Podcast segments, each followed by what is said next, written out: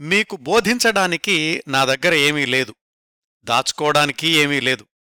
నా మాటలు మీరు వింటున్నారు అంటే మీకేదో ఉపయోగపడుతుంది అనే కదా?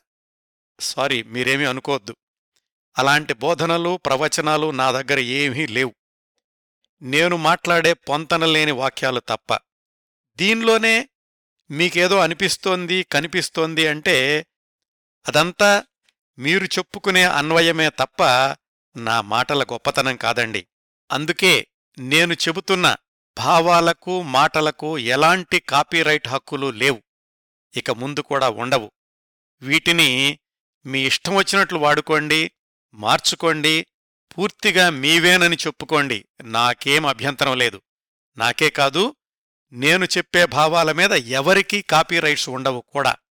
హక్కులు అని ప్రత్యేకంగా చెప్పాలంటే నా భావాల మీద ప్రపంచంలోని ప్రతి ఒక్కరికీ హక్కులుంటాయి. ఇంక మీ ఇష్టం. మీరు మీ కాళ్ళ మీద నిలబడి నడవగలరు అని చెప్పడమే నా ఉద్దేశం. దయచేసి దయచేసి మీ ఊతకర్రలన్నీ విసిరిపారేయండి. మీరు నిజంగా వికలాంగులైతే సరే ఎవరో ఒకళ్ళ మీద ఆధారపడక తప్పదనుకోండి. అయితే మీరు గమనించాల్సిందొకటుంది.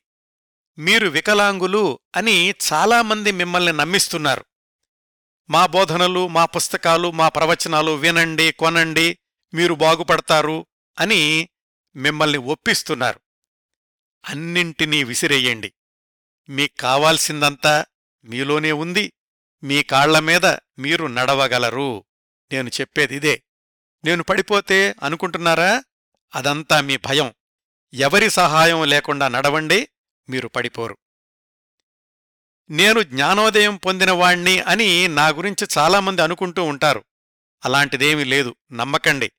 నేను జ్ఞానోదయం పొందడానికి ప్రయత్నించి ప్రయత్నించి చివరకు జ్ఞానోదయం అనేది ఎక్కడా లేదు అని తెలుసుకున్నా. ఉన్నదల్లా నేను మీరు మాత్రమే. చాలామంది మాకు జ్ఞానోదయం అయింది మీకు జ్ఞానబోధ చేస్తాను అంటుంటారే? వాళ్ళని అస్సలు నమ్మకండి. వాళ్ళంతా ప్రజల అమాయకత్వం మీద బ్రతికే స్వార్థపరులు. మనిషి బయట ఏ రకమైన శక్తి లేదు మనిషే భయాన్నుంచి దేవుణ్ణి సృష్టించాడు. అసలు సమస్య భయమే తప్ప దేవుడు కాదు. ఈ మతగురువులు మానసిక శాస్త్రవేత్తలు మీకు చూపించిన అనేక పరిష్కారాలు నిజమైన పరిష్కారాలు కాదు. ఇది మనకు తెలిసినా అంగీకరించలేని బలహీనత వాళ్ళ బోధనలకు లొంగిపోయే బలహీనత. ఇంకా ప్రయత్నించండి వినయంతో ఉండండి ధ్యానం చెయ్యండి తలకిందులుగా తపస్సు చేయండి ఇలా ఏవేవో చెప్తూ ఉంటారు కదా. వాళ్ళు అంతకు మించి ఏమీ చెయ్యలేరు ఏమీ ఇవ్వలేరు.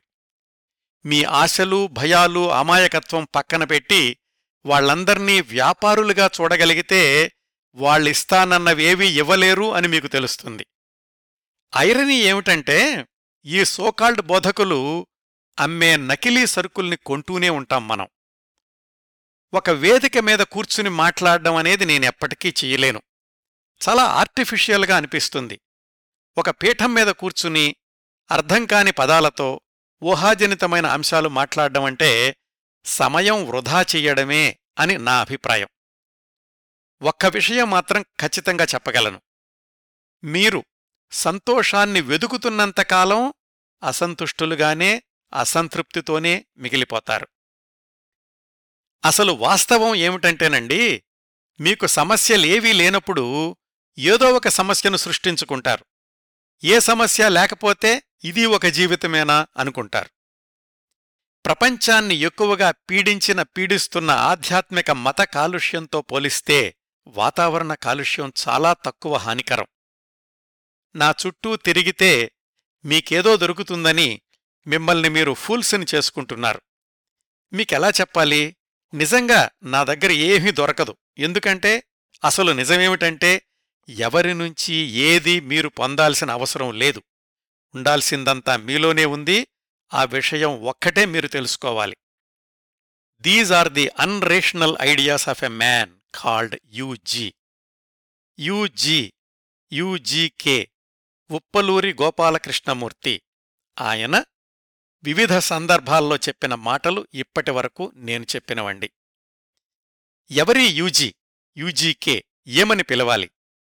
తత్వవేత్త ఆధ్యాత్మికవేత్త గురువు వీటిల్లో ఏ విశేషణము తనకి సరిపోదు అనుకునే విలక్షణమైన వ్యక్తి యూజీ. కొంతమందైతే ఆయన్ను తాత్విక తీవ్రవాది అరాచక ఆధ్యాత్మికవాది అని కూడా అంటూ ఉంటారు.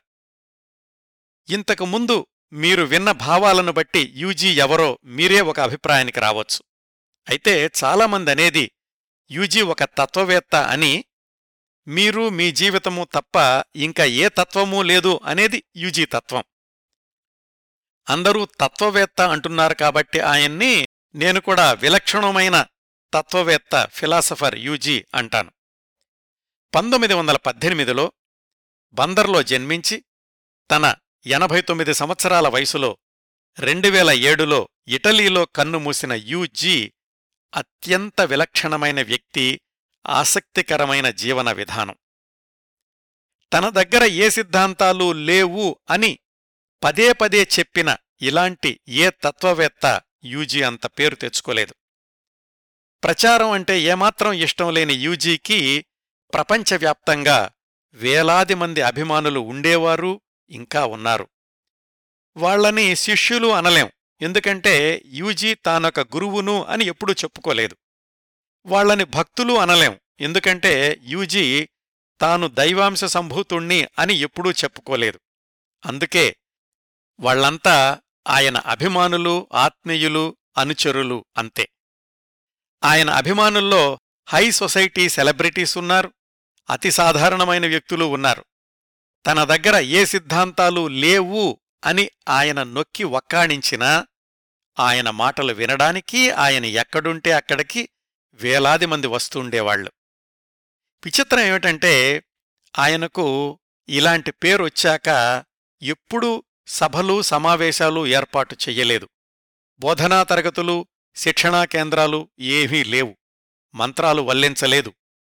దీవెనలందించలేదు ఏ సంస్థనూ స్థాపించలేదు. ఆయనకు ఆశ్రమం లేదు ఆఫీసు లేదు ఫోన్ నంబర్ లేదు ఫ్యాక్స్ నంబర్ లేదు సెక్రటరీ లేడు శాశ్వత చిరునామా లేదు. అన్ని చోట్లా కనిపించేవాళ్ళు ఒక్కచోట ఉండేవాళ్ళు కాదు.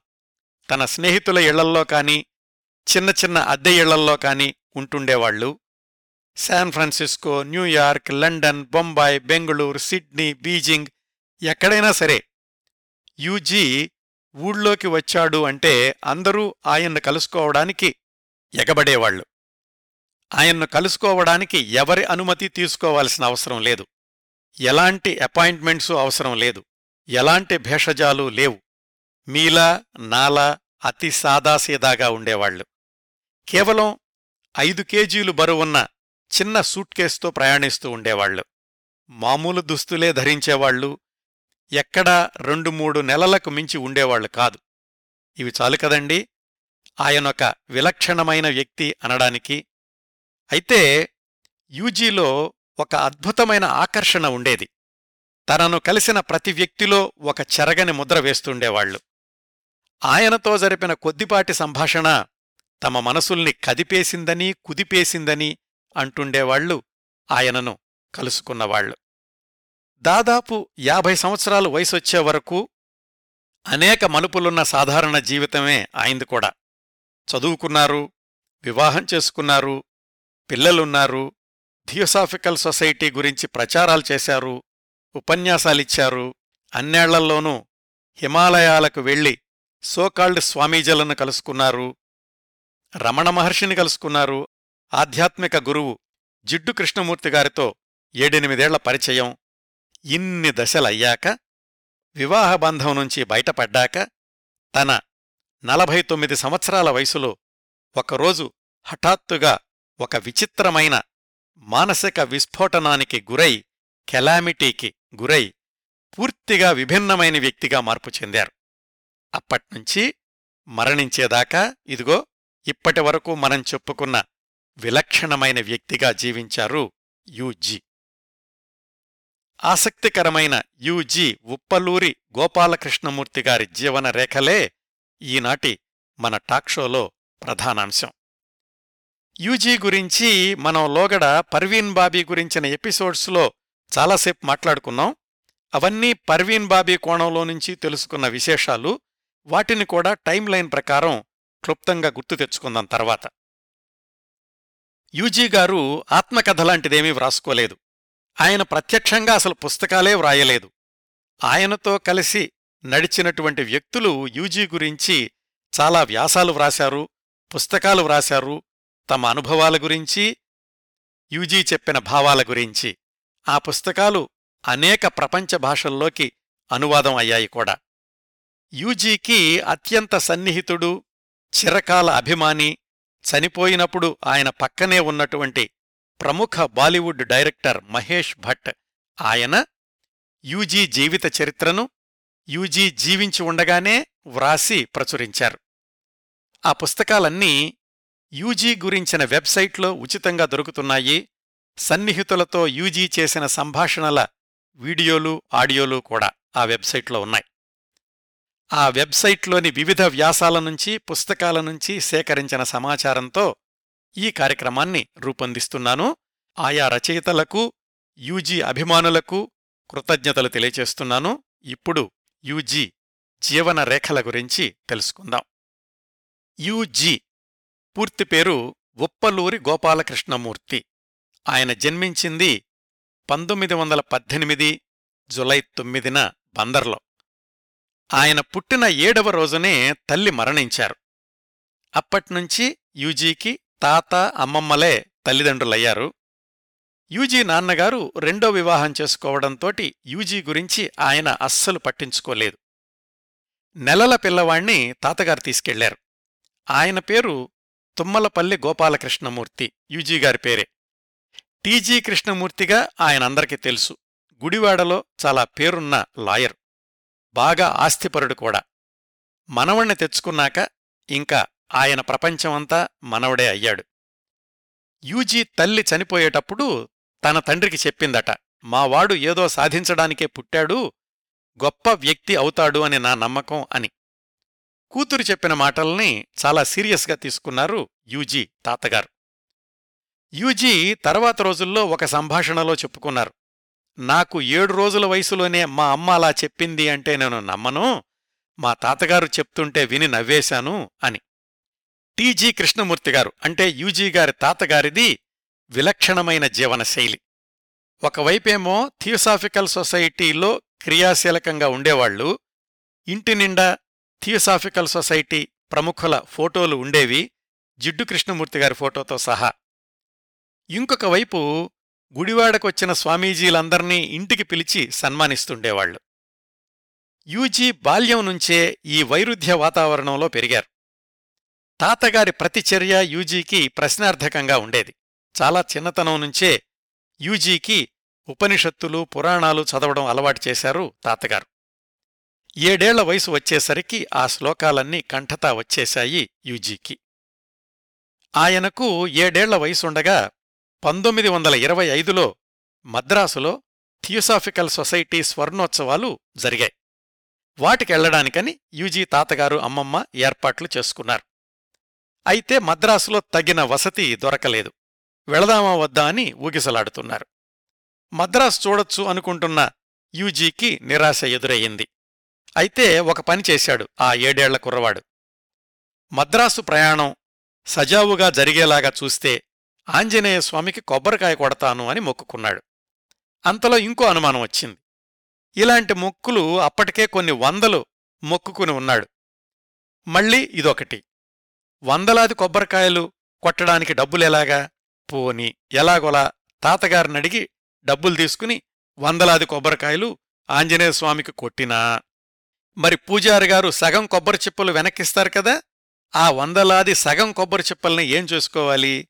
ఇలా ఆలోచించి తన మొక్కుని వెనక్కి తీసేసుకున్నాడు ఏడేళ్ళ యూజీ.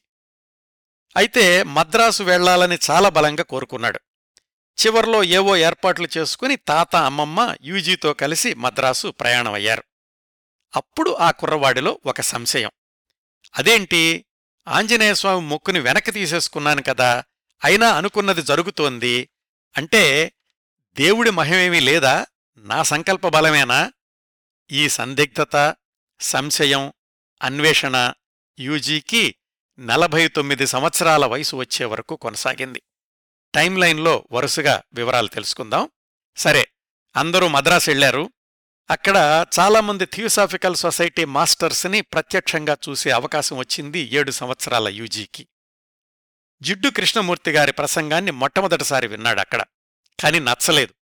మాటల కోసం తడుముకోవడం తడబడుతూ మాట్లాడడం ఏడేళ్ళ యూజీకి జిడ్డు కృష్ణమూర్తి అంటే మంచి అభిప్రాయం కలగలేదు. ఆ చిన్న వయసులోనే యూజీ ఆలోచనల్ని ప్రభావితం చేసిన ఇంకొక సంఘటన వాళ్ళ తాతగారి గుడివాడ ఇంట్లో జరిగింది. వాళ్ళ తాతగారికి ప్రత్యేకమైన ధ్యాన మందిరం ఉండేది. తాతగారు ఆ గదిలోకి ఎవర్నీ అనుమతించేవాడు కాదు. ఒకసారి ఆయన ధ్యానంలో ఉండగా బయట రెండేళ్ళ మనవరాలు ఏడుస్తోంది. ధ్యానంలో ఉన్న తాతగారు గబగబా బయటకొచ్చి ఆ పిల్లని రెండు దెబ్బలేశారు. మళ్ళీ యూజీకి ప్రశ్న అదేంటి ధ్యానం అంటే అన్నీ మర్చిపోయి వేరే స్థితిలో ఉండాలి కదా. మరిదేంటి తాతయ్య మధ్యలో లేచొచ్చి పసిపిల్లని చితకబాదారు? అంటే ఆయన చెప్పేవి ఆయన ఆచరించడం లేదా? అని. ఇలాంటి చిన్న చిన్న సంఘటనలే బాల్యం నుంచి యూజీలో తిరుగుబాటు ధోరణికి కారణమయ్యాయి. ఇంటి నౌకర్లకి చద్దన్నం పెడుతూ ఉండేది వాళ్ళమ్మమ్మ. అది నచ్చేది కాదు యూజీకి. ఒకసారి తను కూడా వెళ్ళి నౌకర్ల పక్కన కూర్చుని వాళ్ళకు పెట్టే చద్దన్నమే నాక్కూడా పెట్టు అని మొండికేశాడు. స్కూల్లో కూడా పేద పిల్లలని ప్రత్యేకంగా చూసేవాడు. తాతగారిచ్చిన పాకెట్ మనీ అప్పుడప్పుడు తాను దొంగతనం చేసిన చిల్లర డబ్బులు అన్నీ కలిపి స్కూల్లో పేద పిల్లలకి ఫీజులు కట్టేవాడు పుస్తకాలు కొనివ్వడం ఇలాంటి పనులు చేస్తుండేవాడు. యూజీకి పద్నాలుగు సంవత్సరాల వయసుండగా అంటే పంతొమ్మిది వందల ముప్పై రెండు ప్రాంతాల్లో రెండు సంఘటనలు జరిగాయి. ఒకటి వాళ్ళింటికి శివగంగా పీఠాధిపతి వచ్చాడు. ఆయన వైభవం చుట్టూరా శిష్యగణం ఇదంతా చూసి చాలా ప్రభావితుడయ్యాడు యూజీ. ఎందుకో ఏమిటో తెలీదు కాని తను కూడా ఆయనలాగా అవ్వాలి అనిపించింది. వాళ్ళతో పాటు వెళ్ళిపోయి ఆయన శిష్యుల్లో చేరి సేవ చేస్తూ ఉంటే కొన్నాళ్ళల్లో తాను కూడా పీఠాధిపతినైపోతే ఇంత దర్జాగా జీవించొచ్చు అనిపించింది. ఆ పీఠాధిపతిని అడిగాడు మీతో వచ్చేస్తాను అని. ఆయన నవ్వేసి అలాంటి నిర్ణయాలకు ఇది వయసు కాదు బాబూ నువ్వు బలవంతంగా వచ్చేస్తే తాతయ్య అమ్మమ్మలు బాధపడతారు అని నచ్చచెప్పాడు అయితే ఆయన వెళుతూ వెళుతూ యూజీకి ఏదో మంత్రం బోధించాడు. ఆ తర్వాత ఏడేళ్ళపాటు రోజూ మూడు వేల సార్లు ఆ మంత్రాన్ని క్రమం తప్పకుండా చదువుతూ ఉండేవాడు యూజీ. ఎక్కడున్నా ఏం చేస్తున్నా చివరికి క్లాసులో ఉన్నా సరే మనసులో మాత్రం వేలసార్లు ఆ మంత్రాన్ని జపించుకోవాల్సిందే. దానివల్ల ఏమొస్తుంది అనే ఆలోచన కంటే ఒక నిర్ణయం తీసుకున్నాక క్రమం తప్పకుండా దాన్ని పాటించడం అనే గుణాన్ని అంత చిన్న వయసులోనే అలవరుచుకున్నాడు యూజీ. యూజీకి పద్నాలుగేళ్ళ వయసులో జరిగిన మరొక సంఘటన ఆయనకు ఊహ తెలిసిన దగ్గర్నుంచి వాళ్ళమ్మగారి ఆబ్దికాన్ని యూజీతో జరిపిస్తూ ఉండేవాడు వాళ్ళ తాత టీజీ కృష్ణమూర్తి. కాస్త ఆలోచించే వయసు వచ్చాక జరిపిన వాళ్ళమ్మగారి ఆబ్దికంలో యూజీకి ఒక అనుభవం ఎదురయ్యింది. పురోహితులొచ్చారు. ఉదయం నుంచి మధ్యాహ్నం దాకా ఏవో క్రతువులు జరిపించారు యూజీతో. సాయంకాలం వరకు భోజనం చేయకూడదు మీ అమ్మను గుర్తు చేసుకుంటూ ఉండు అని చెప్పారు పురోహితులు. ఏడు రోజుల వయసులో చనిపోయిన అమ్మ ఎలా గుర్తుంటుంది అనుకుంటూ సరేనని కళ్ళుబూసు కూర్చున్నాడు యూజీ. పొద్దున్నుంచి పచ్చి మంచినీళ్ళైనా ముట్టలేదేమో ఆకలి కాల్చేస్తోంది. కళ్ళు తెరిచి చూస్తే పురోహితులు లేరు. ఏమయ్యారా ఆయన బయటికెళ్ళి చూస్తే వాళ్ళు శుభ్రంగా పక్కనున్న హోటల్లో భోజనం చేస్తున్నారు. ఈ పద్ధతిలేమిటో యూజీకి అంతుపట్టలేదు. తానేమో సాయంకాలం వరకు కడుపు మార్చుకోవాలి పురోహితులు మాత్రం శుభ్రంగా తినొచ్చు. ఇందులో ఏదో కపటత్వం ఉంది అనుకుంటూ ఇంట్లోకొచ్చి తాతగారి దగ్గరికెళ్ళి యజ్ఞోపవేతం తీసేసి నేను ఇంట్లో ఉండను డబ్బులివ్వండి బయటికెళ్తాను అన్నాడు. వాళ్ళ తాతగారికేమీ అర్థం కాలేదు. నువ్వింకా మైనర్వి నీకు డబ్బులివ్వను అన్నాడాయన మీ డబ్బులు కాదు మా అమ్మ డబ్బులే ఇవ్వమని అడుగుతున్నాను అన్నాడు విసురుగా యూజీ. ఇలా తిక్కతిక్కగా మాట్లాడావంటే నీకు నాకు సంబంధం ఉండదంతే బెదిరించాలని చూశాడు తాతగారు. ఇప్పుడేదో పెద్ద సంబంధం ఉన్నట్లు నేను నీ కడుపున పుట్టలేదు నాతో నువ్వు సంబంధం తెంచుకునేదేమిటి అని గట్టిగాని చెప్పాడు యూజీ. మనవడి తిరుగుబాటు ధోరణి విపరీత ప్రవర్తన అదుపు చేయడం కష్టంగానే అనిపించింది తాత అమ్మమ్మలకి. అయినా కాని వాళ్ళ ప్రపంచమంతా యూజీతోనే. యూజీ కోసమని వాళ్ళ తాతగారు లాయర్ ప్రాక్టీస్ కూడా తగ్గించుకున్నారు. సహజంగానే ఆస్తిపరులు కాబట్టి డబ్బులకేమీ కొదవలేదు. అందుకే యూజీ ఏం మాట్లాడినా ఏం చేసినా అన్నింటినీ భరించి అతణ్ణి ఒక త్రోవలో పెట్టడానికి ప్రయత్నించేవాడు వాళ్ళ తాతగారు. ఇలా ఒక పద్ధతిలో పెట్టే క్రమంలో అప్పుడప్పుడు కాస్త కఠినంగా మాట్లాడినట్లనిపించినా యూజీకి పెద్ద అండగా నిలిచారు తాత అమ్మమ్మ. ఎప్పుడు మద్రాసు థియోసాఫికల్ సొసైటీకి వెళ్ళినా యూజీని క్రమం తప్పకుండా వెంట పెట్టుకుని వెళుతూ ఉండేవాళ్ళు వాళ్ళ తాతగారు. ఈ విధంగా చిన్నతనం నుంచే ప్రశ్నించే మనస్తత్వం దైవభావన గురించిన అనుమానాలు సోకాల్డ్ పెద్ద మనుషుల్లోని ద్వంద్వ ప్రవర్తన ఇవన్నీ యూజీని మానసికంగా అతలాకుతలం చేశాయి. తన ప్రశ్నలకి సమాధానాలు వెతుక్కునే క్రమంలో హైస్కూలు చదువైన దగ్గర్నుంచి ఏడేళ్ళపాటు ప్రతి వేసవిలోనూ ఋషికేష్ వెళ్ళడం మొదలుపెట్టాడు యూజీ. డబ్బులకేమీ కొదవలేదు. తాతగారు మనవడి మీద ప్రేమను తెంచుకోలేదెప్పటికేనూ ఋషికేశ్లో స్వామి శివానంద శిష్యరికంలో కఠోరమైనటువంటి ధ్యానం తపస్సు చేస్తుండేవాడు అక్కడున్న రెండు మూడు నెలలు. ఆ క్రమంలో ఆయన కూడా ఒక చిన్న ఆశ్రమాన్ని ఏర్పాటు చేసుకున్నాడు ఋషికేశ్లో. ఆ స్వామీజీలు బోధించే కఠోర యోగ ప్రక్రియల్ని అభ్యాసం చేశాడు. ఎంతకాలం ఆహారం లేకుండా ఉండగలను అని ప్రయోగాలు కూడా చేశాడు.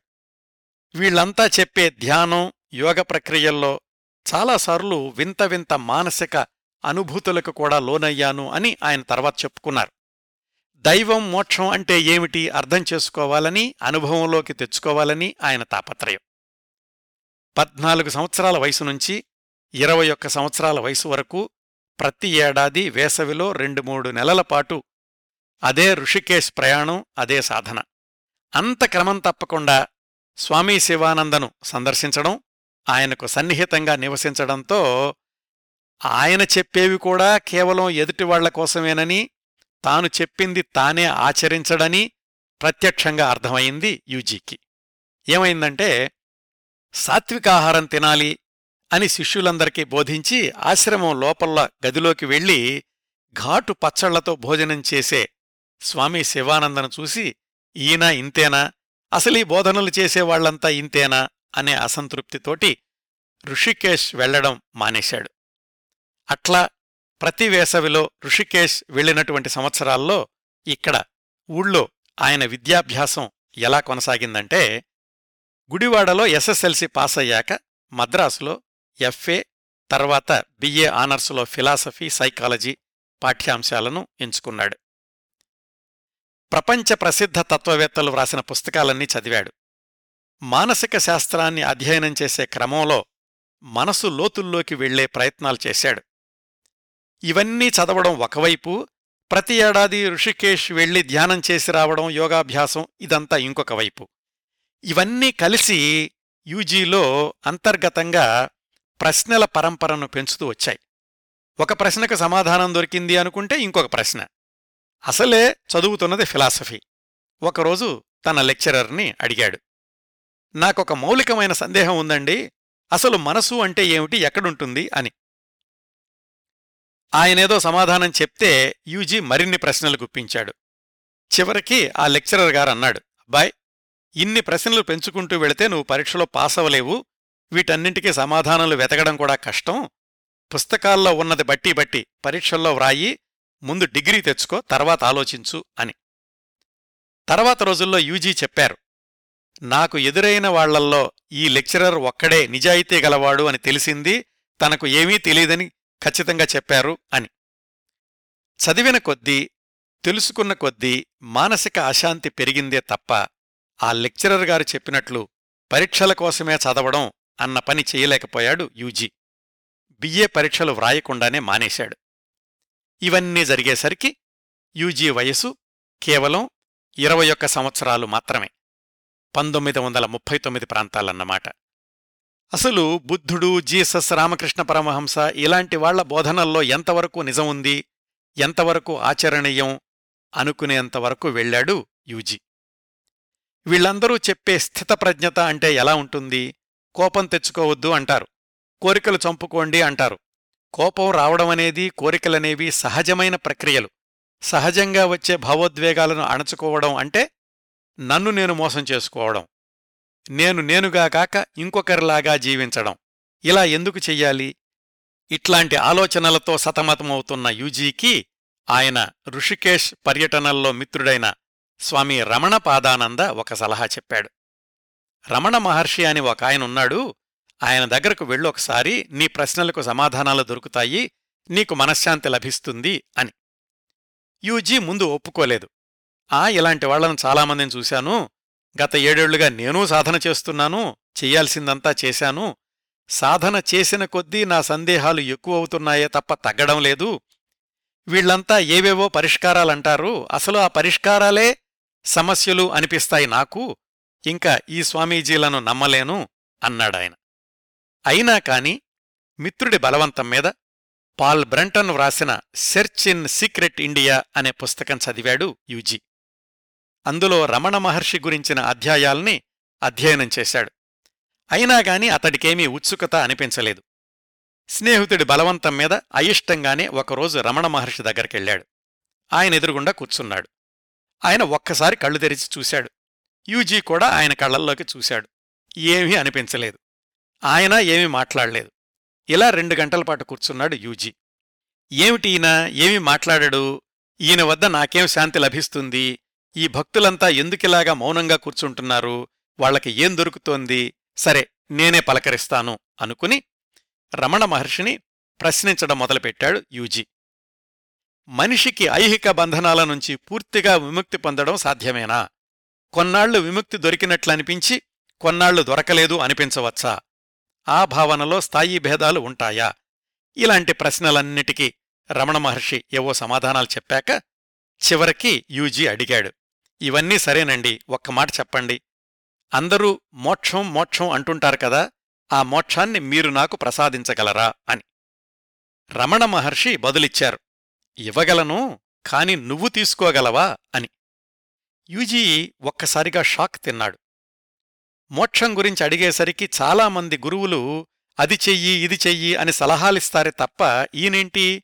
నేనిస్తాను నువ్వు తీసుకోలేవు అన్నట్లుగా మాట్లాడుతున్నాడు. అది అహంభావమా? గర్వమా? ఇలాంటి ప్రతిస్పందనలు ఆ వయసులో యూజీలోని అహంభావానికి ప్రతిరూపం కూడా అయ్యుండొచ్చు. మొత్తానికి రమణ మహర్షి సందర్శనం అలా అసంతృప్తిగా ముగిసింది. యూజీ మళ్ళీ ఎప్పుడూ ఆయన్ను కలుసుకోలేదు. పంతొమ్మిది వందల నలభై సంవత్సరం వచ్చేసింది. యూజీ స్థితి ఎలా ఉందంటే బిఏ మధ్యలో ఆపేశాడు. సత్యశోధనలో ఎక్కడా తృప్తి కలగడం లేదు. ఒక దశ దిశ అంటూ ఏమీ కనిపించడం లేదు. అయితే మద్రాసులో చదువుకుంటున్న రోజుల్లో ఆయన నివాసం అడయారులోని థియోసాఫికల్ సొసైటీ హాస్టల్లోనే. ఆ సొసైటీతో వాళ్ళ తాతగారికి దీర్ఘకాలిక అనుబంధం ఉంది కాబట్టి థియోసాఫికల్ సొసైటీ ప్రెసిడెంటు వైస్ ప్రెసిడెంట్లు అరుండేల్ జీనరాజ్ దాస్లు యూజీని చాలా అభిమానంతోటి చూసుకుంటూ ఉండేవాళ్ళు థియోసాఫికల్ సొసైటీలో ఉన్న ఆ అనుబంధమే డిగ్రీ పరీక్షలు వ్రాయకపోయినప్పటికీ యూజీకి ఒక వ్యాపకాన్ని చూపించింది. వ్యాపకం ఉద్యోగం ఏదైనా అనుకోవచ్చు.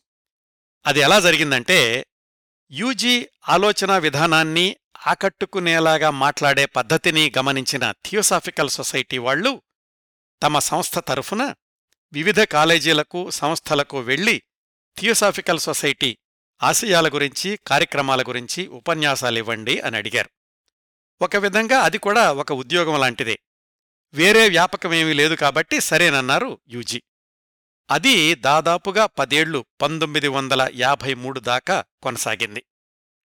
కేవలం భారతదేశంలోని కళాశాలలు యూనివర్సిటీలే కాక యూరోప్ దేశాలు అమెరికాలో కూడా పర్యటించి యూజీ థియోసాఫికల్ సొసైటీ గురించి వందలాది ఉపన్యాసాలిచ్చాడు. అయితే నిజంగా మనస్ఫూర్తిగా ఆ పనిచేశాడా అనేది అనుమానమే.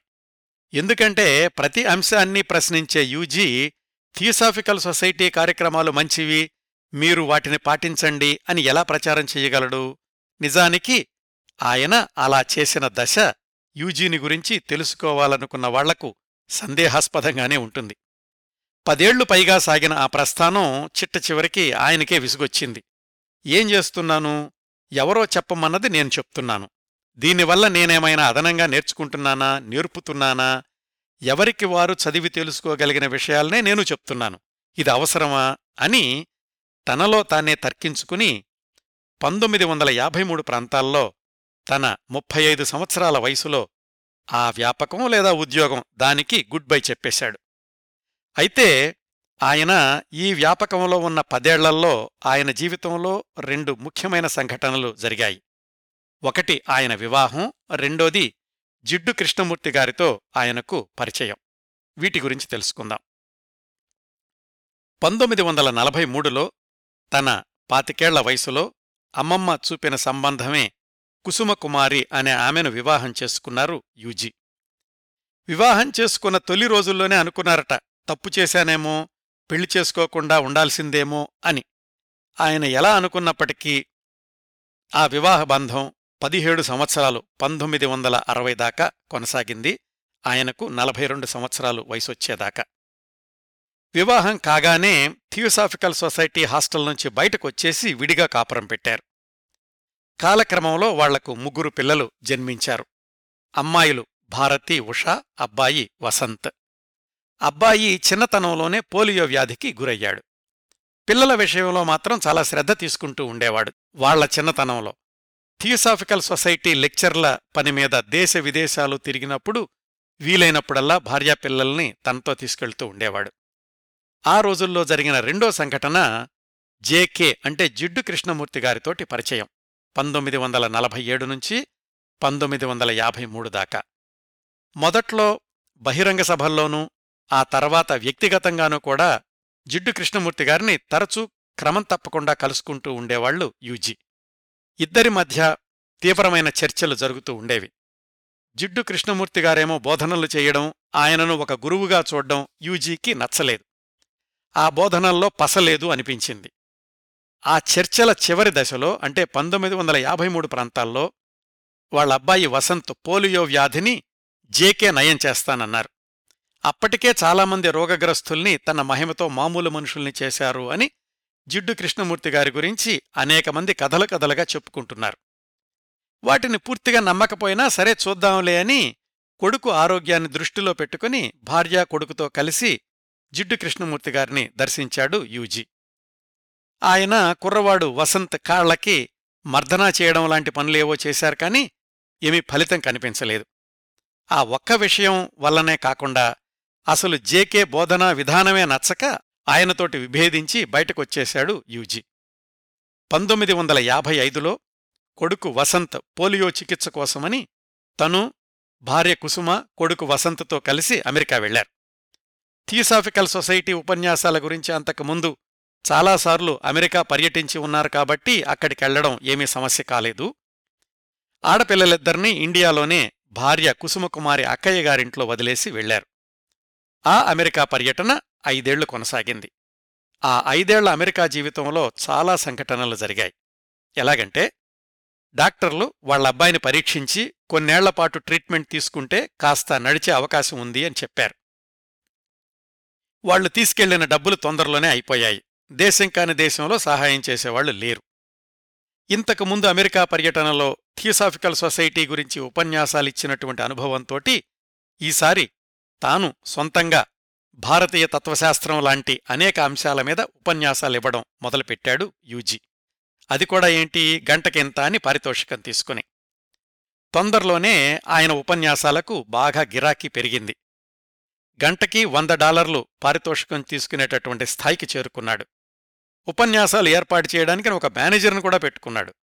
సంవత్సరానికి దాదాపు వంద ఉపన్యాసాలిచ్చే అవకాశాలొచ్చాయి ముగ్గురు కుటుంబ సభ్యులు అమెరికాలో కొనసాగడానికి ఆర్థిక ఇబ్బందులైతే తొలగిపోయాయి కాని ఇంట్లో భార్యతోటి ముభావంగా ఉంటూ ఉండేవాడు. ఎప్పట్లాగానే ఏదో తెలియని అశాంతి ఇది అని చెప్పలేని అనిశ్చిత స్థితి. రెండేళ్ళపాటు అలా ఉపన్యాసాలతో డబ్బులు సంపాదిస్తూ కొడుక్కి వైద్యం చేయించాడు. ఆ కుర్రవాడు కాస్త తేరుకున్నాడు కాని పూర్తిగా నయం కాలేదు. ఊతకర్రల సహాయం లేకుండా కాళ్ళు ఈడుస్తూ నడిచే స్థాయికి వచ్చాడు. డాక్టర్లు ఇంకా కొన్ని రోజులుంటే మరికాస్త మెరుగవుతుంది అని చెప్పారు. అయితే రెండేళ్ళ తర్వాత ఆ ఉపన్యాసాలివ్వడం కూడా విసుగనిపించింది యూజీకి. అవి మానేస్తే కుటుంబం ఎలా జరుగుతుంది అన్న ఆలోచనైతే లేదు. ఆయన నిర్ణయం విని ఆయన వ్యవహారాలు చూసే మేనేజర్ కూడా ఆశ్చర్యపోయాడు. అయ్యో ఇప్పుడు మానేయడం ఏమిటండి? వచ్చే ఆరు నెలల వరకు మీ ఉపన్యాసాలు బుక్ అయ్యాయి. మీకు చాలా మంచి పేరొస్తుంది అని బతిమాలినప్పటికీ యూజీ వినలేదు. నాకు విసుగొచ్చింది నేను చెప్పను అన్నాడు. హఠాత్తుగా అనూహ్యమైనటువంటి పనులు చేయడం ఆయనకు చిన్నప్పటి నుంచి అలవాటే కదా? ఆ దశలో ఇండియాలో సంస్కృతం ఇంగ్లీషుల్లో డిగ్రీ చదివిన యూజీ భార్య కుసుమకుమారి ఉద్యోగం వెతుక్కున్నారు. వరల్డ్ బుక్ ఎన్సైక్లోపీడియాలో భారతీయ అంశాల మీద వ్యాసాలు వ్రాసే పని. ఆమె ఆఫీసుకెళ్తుంటే యూజీ ఇంట్లో ఉండేవాడు. అలాగని మరీ కఠిన హృదయుడు కాదు వ్యాసాలు వ్రాయడంలో భార్యకి సహాయం చేస్తుండేవాడు. అట్లా అమెరికా జీవితం కొనసాగుతున్న రోజుల్లోనే పంతొమ్మిది వందల యాభై ఎనిమిదిలో వాళ్ళకి నాలుగో సంతానం అబ్బాయి కుమార్ అమెరికాలోనే జన్మించాడు. బాబు పుట్టాక కూడా కుసుమకుమారి ఉద్యోగానికి వెళుతూ ఉంటే యూజీ ఇంట్లోనే ఉండి పిల్లల్ని చూసుకుంటూ ఉండేవాడు. మరొక రెండేళ్ళు గడిచాయి. పంతొమ్మిది వందల యాభై తొమ్మిది చివరకొచ్చింది. భర్త ప్రవర్తన ఇండియాలో వదిలేసొచ్చిన ఇద్దరు ఆడపిల్లలు కుటుంబ పెద్దలకు దూరంగా అమెరికాలో పెరుగుతున్న మగపిల్లలు ఇవన్నీ కుసుమకుమారిని నిరాశా నిస్పృహలకు గురిచేశాయి. పెద్దబ్బాయి వసంత్ పోలియో నుంచి చాలా వరకు కోలుకున్నాడు. సరే ఇంక ఇండియా వెళ్ళిపోదాం పదండి అంది భార్య. యూజీ నేను రాను నువ్వెళ్ళు అన్నాడు. ఆయన వ్యవహారశైలి పదిహేడు సంవత్సరాలుగా గమనిస్తూ ఉంది కాబట్టి కుసుమకుమారి ఎక్కువగా వాదించలేదు. అంతవరకు ఉన్న బ్యాంక్ బ్యాలెన్స్ తోటి భార్యకు ఇద్దరు పిల్లలకు మద్రాసుకి టిక్కెట్ కొన్నాడు యూజీ. వాళ్ళు వెళ్ళిపోయారు. తనొక్కడే అమెరికాలో ఉండిపోయాడు. అప్పటికీ ఇంకా మామూలు మనిషే కాబట్టి ఆయనకు సహాయం చేసే శిష్య బృందం ఎవరూ లేరు. తప్పనిసరి పరిస్థితుల్లో వరల్డ్ యూనివర్సిటీ అనే సంస్థలో ఉద్యోగం తెచ్చుకున్నాడు. ఏమిటది? ప్రపంచవ్యాప్తంగా ఆ యూనివర్సిటీ వాళ్ళు స్థాపించే హాస్టళ్ళ పనులు సమన్వయం చేయడం. యూజే చేయాల్సినటువంటి పని. ఆ పనిలో యూరోప్ దేశాలన్నీ తిరగాలి. ఒకసారి ఆ ఉద్యోగం తెచ్చుకున్నాక మద్రాసుకొచ్చాడు సుమారుగా పంతొమ్మిది వందల అరవై అరవై ఒకటి ప్రాంతాల్లో. అడయారులోని తన ఇంట్లోని పుస్తకాలు నోట్స్లు అన్నీ సర్దుకుని వెళ్ళిపోవడానికి. భార్య పిల్లలతో సహా వచ్చి కలుసుకుంది భర్తని. తమతో ఉండిపొమ్మని అడిగింది. పిల్లల్ని చూసైనా మారిపోతాడేమోనని ఆమె ఆశ. ఎవరి అంచనాలకు అందని యూజీ భార్య మాటలు వినలేదు పిల్లల్ని చూసి మనసు మార్చుకోలేదు. గతాన్ని పూర్తిగా సమాధి చేసేసి తెగిన గాలిపటంలాగా ప్రపంచం మీద పడ్డాడు. గత్యంతరం లేని స్థితిలో భార్య పిల్లలు మద్రాసులోనే ఉండిపోయారు. అప్పటికి యూజీ వయసు సుమారుగా నలభై నాలుగు నలభై ఐదు సంవత్సరాలు. ఆ రోజు నుంచి ఆయంది స్థిరత్వం లేని జీవితమే అయ్యింది మరొక నలభై ఐదు సంవత్సరాలు ఆయన మరణించేదాకా. అట్లా భారతదేశం వదిలాక ఆ వరల్డ్ యూనివర్సిటీ ఉద్యోగం మీద ముందుగా రష్యా వెళ్ళాడు. ఆ ఉద్యోగం నచ్చలేదు. అది మానేసి అంతకుముందు పరిచయమున్న యూరోప్ దేశాల వైపు ప్రయాణమయ్యాడు తన దగ్గరున్న కొంచెం డబ్బులతోటి. ప్రత్యేకమైనటువంటి గమ్యం లక్ష్యం ఏమీ లేదు. ఒక యాత్రికుడిలాగా పర్యాటకుడిలాగా అంతే. లండన్ చేరుకున్నాడు. అక్కడ చేతిలో డబ్బులైపోతే హస్తసాముద్రికం వంటలు నేర్పడం ఇలాంటి పనులతో డబ్బులు సంపాదించి కొన్నాళ్ళు తిరిగాడు. ఎక్కువ సమయం బ్రిటిష్ లైబ్రరీలో గడుపుతూ ఉండేవాడు. ఎప్పుడో కార్ల్ మార్క్స్ అక్కడ కూర్చుని అధ్యయనం చేసిన టేబుల్ పక్కనే కూర్చుని మళ్ళీ ఫిలాసఫీ పుస్తకాలు చదువుతుండేవాడు యూజీ. అంతకు పదేళ్ళ ముందు పరిచయమున్న జిడ్డు కృష్ణమూర్తి లండన్ వచ్చాడని తెలుసుకుని మళ్ళీ ఆయన కలుసుకున్నాడు. తానక్కడ ఒక వారం రోజులు ఉంటున్నానని తనతో ఉండమని చెప్పాడు జేకే రెండు రోజులు మాత్రం ఉండి ఆయన దగ్గర నుంచి వచ్చేశాడు యూజీ. తన దగ్గరున్నటువంటి విమానం తిరుగు టికెట్టు అమ్మేసి కొన్నాళ్ళు గడిపాడు.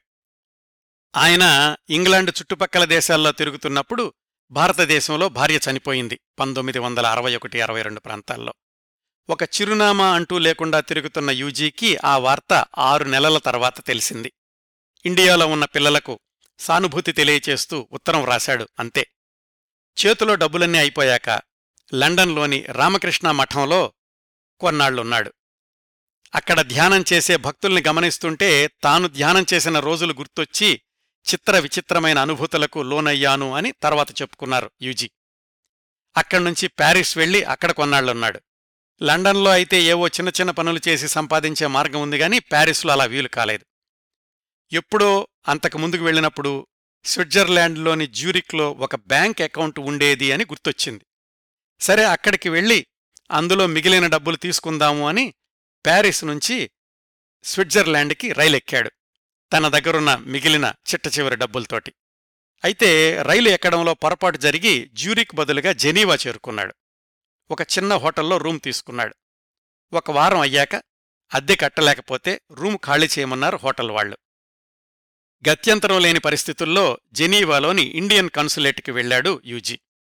కొంతలో కొంత మంచి పని ఏమిటంటే ఆయన అమెరికాలో ఉపన్యాసాలిచ్చినప్పుడు ప్రముఖులు ఇచ్చినటువంటి ప్రశంసా పత్రాలు ఆయన బ్యాగ్లో ఉండిపోయాయి. వాటిని చూపించి తనను తాను పరిచయం చేసుకున్నాడు. అదే సమయానికి రామకృష్ణ మిషన్కు చెందిన స్వామి నిత్యబోధానంద కూడా ఇండియన్ కన్సులేట్లో ఉన్నాడు. ఆయన యూజీని గుర్తుపట్టి కన్సులేట్ అధికారులకు చెప్పాడు. ఈయన మామూలు మనిషి కాదు చాలా మేధావి అని. ఆ ఇండియన్ కన్సులేట్ వాళ్ళు ఆర్థిక సహాయం చేసి హోటల్ బిల్లులవి కట్టారు కానీ అంతకు మించి సహాయం చేయడానికి రూల్స్ ఒప్పుకోవు అని చెప్పారు. జెనీవాలోని ఇండియన్ కన్సులేట్లో జరుగుతున్న ఈ తతంగాన్ని అదే ఆఫీసులో పనిచేస్తున్న ఒక స్విట్జర్లాండ్ వృద్ధ మహిళ గమనించింది. ఆమె వయసు అరవై ఏళ్ళుంటుంది ఎందుకనిపించిందో ఏమో కాని ఆమె యూజీకి ఆశ్రయమివ్వడానికి ముందుకొచ్చింది. ఇంకేమీ ప్రత్యామ్నాయం లేదు కాబట్టి యూజీ ఆ సహాయం తీసుకోవడానికి అంగీకరించాడు. ఆమె పేరు వ్యాలంటైన్ డి కెర్విన్. వితంతువు పిల్లల్లేరు ఇంకా యూజీ ఆమె ఇంటికి వెళ్ళాడు. యూజీ కంటే పదిహేడు సంవత్సరాల పెద్దది వ్యాలంటైన్. ఆ రోజు నుంచి యూజీ క్షేమ సమాచారాలన్నీ వ్యాలంటైనే చూసుకోవడం మొదలుపెట్టింది. తనూ పెద్దగా ధనవంతురాలేమీ కాదు ఉన్నంతలోనే యూజీకి ఆశ్రయమిచ్చింది. ఆ పరిచయం జరిగిన కొద్ది నెలలకే వ్యాలంటైన్ పదవీ విరమణ చేయాల్సొచ్చింది.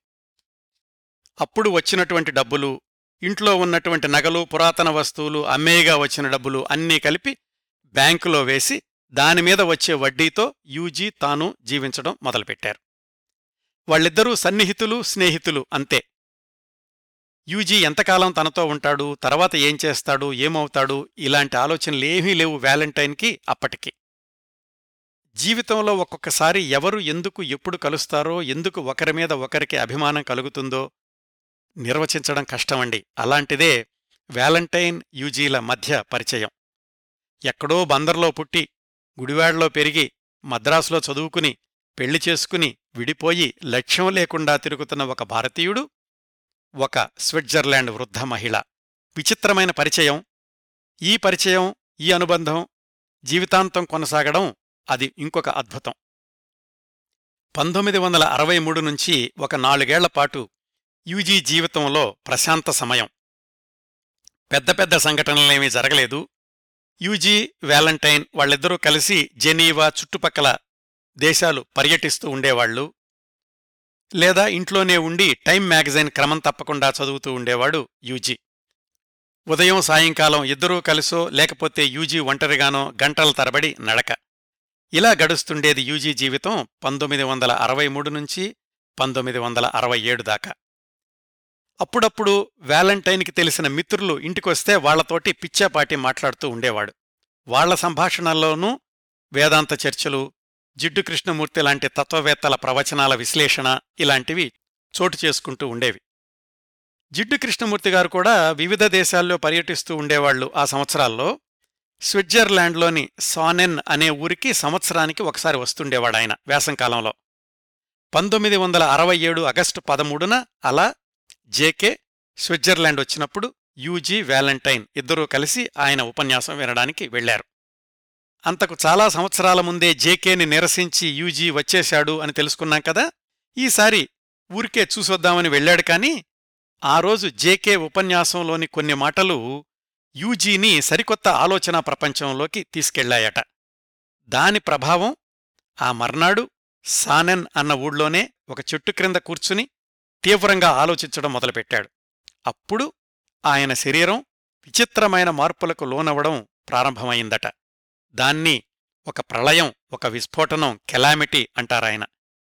తన శరీరంలో ఆ భౌతికమైన మార్పులు ఏడు రోజులు కొనసాగాయట. శరీరంలోని కణాలన్నీ పూర్తిగా నశించి మళ్ళీ పునరుజ్జీవనం పొందినటువంటి అనుభూతి అనుభవం.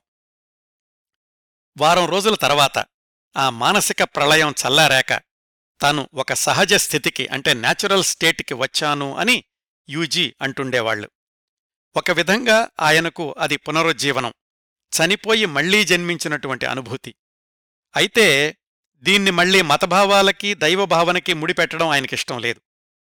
అది నాకు కలిగిన అనుభవం నన్ను కమ్మిన అనుభూతి ఇది మీరు నమ్మండి అని నేను మీకు చెప్పడం లేదు నాకు జరిగింది అని చెప్తున్నానంతే అంటుండేవాడు యూజీ.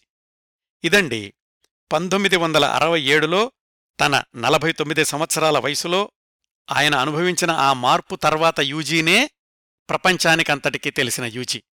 అక్కడ్నుంచి ఆయన జీవనశైలి ప్రపంచ పర్యటన ఆయనను కలుసుకోవడానికి వచ్చే అభిమానులు వాళ్ళతో సంభాషణ ఆయన వెలిబుచ్చిన భావాలు ఇవన్నీ ఉపోద్ఘాతంలో చెప్పాను కదా అది పంతొమ్మిది వందల అరవై ఏడు నుంచి చనిపోయే రెండు వేల ఏడు దాకా ఆయన జీవనశైలి.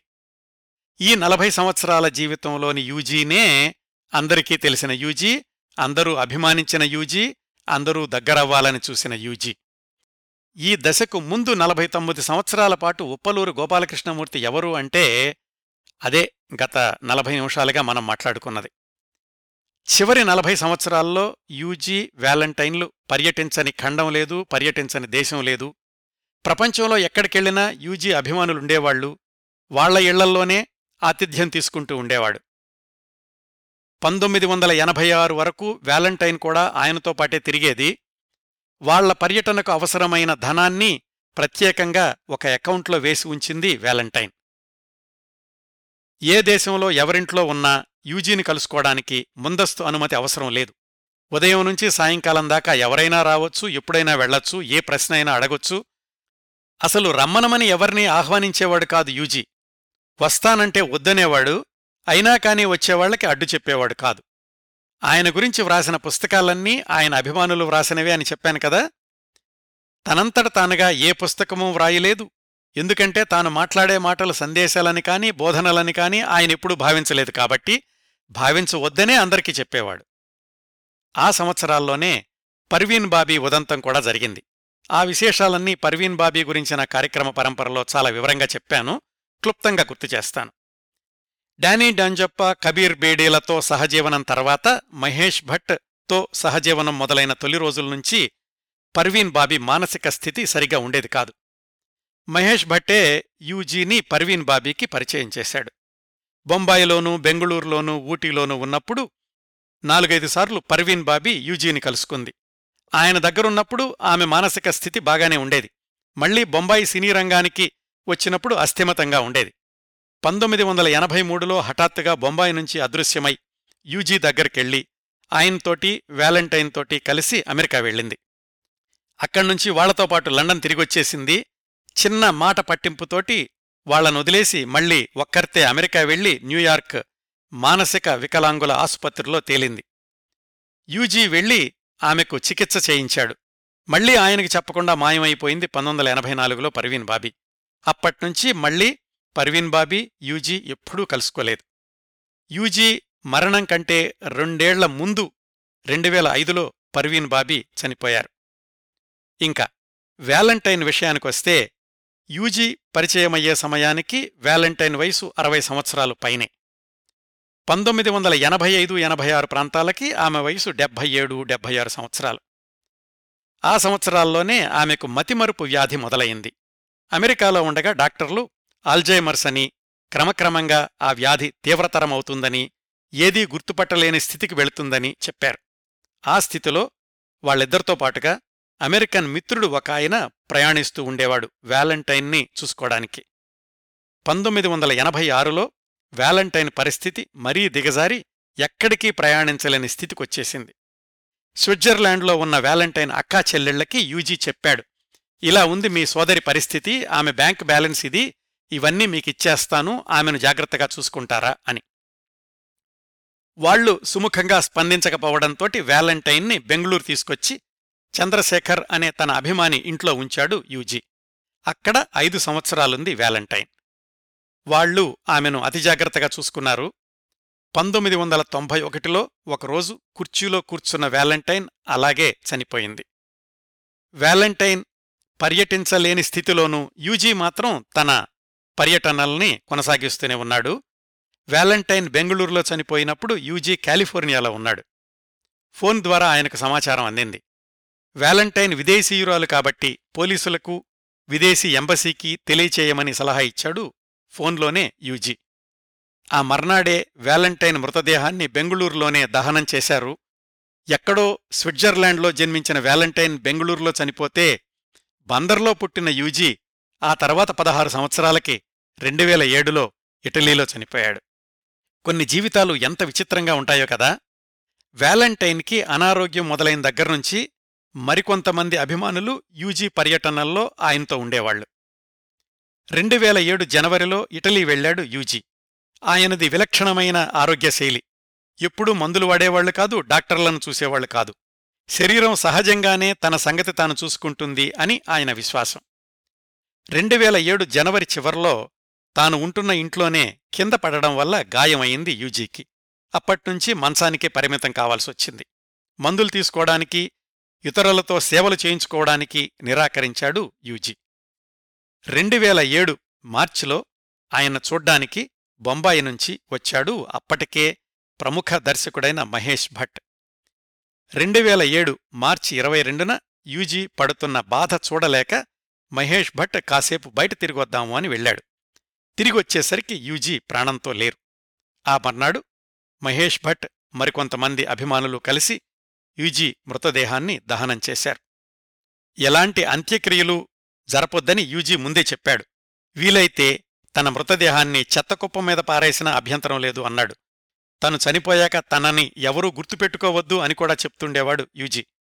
అయినా ఇప్పటికీ యూజీని గుర్తు చేసుకునేవాళ్ళు ఆయన సంభాషణల్లోని నిగూఢ భావాల్ని బోధనలుగా భావించేవాళ్ళు వేలాది మంది ఉన్నారు. ఎనభై తొమ్మిది సంవత్సరాల యూజీ జీవితం అలాగా ఇటలీలో పరిసమాప్తమయ్యింది.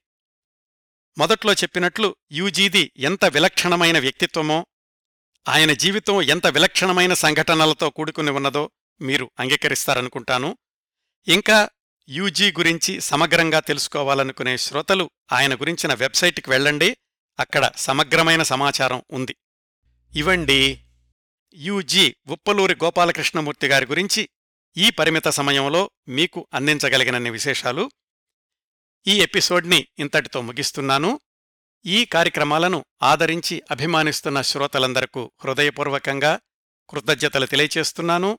మళ్ళీ వారం మరొక మంచి కార్యక్రమంతో కలుసుకుందాం. అంతవరకు నవ్వుతూ ఉండండి. మీ నవ్వులు పది మందికి పంచండి. ప్రస్తుతానికి మీ వద్ద సెలవు తీసుకుంటోంది సదా మీ ఆదరాభిమానాలను కోరుకునే మీ కిరణ్ ప్రభ.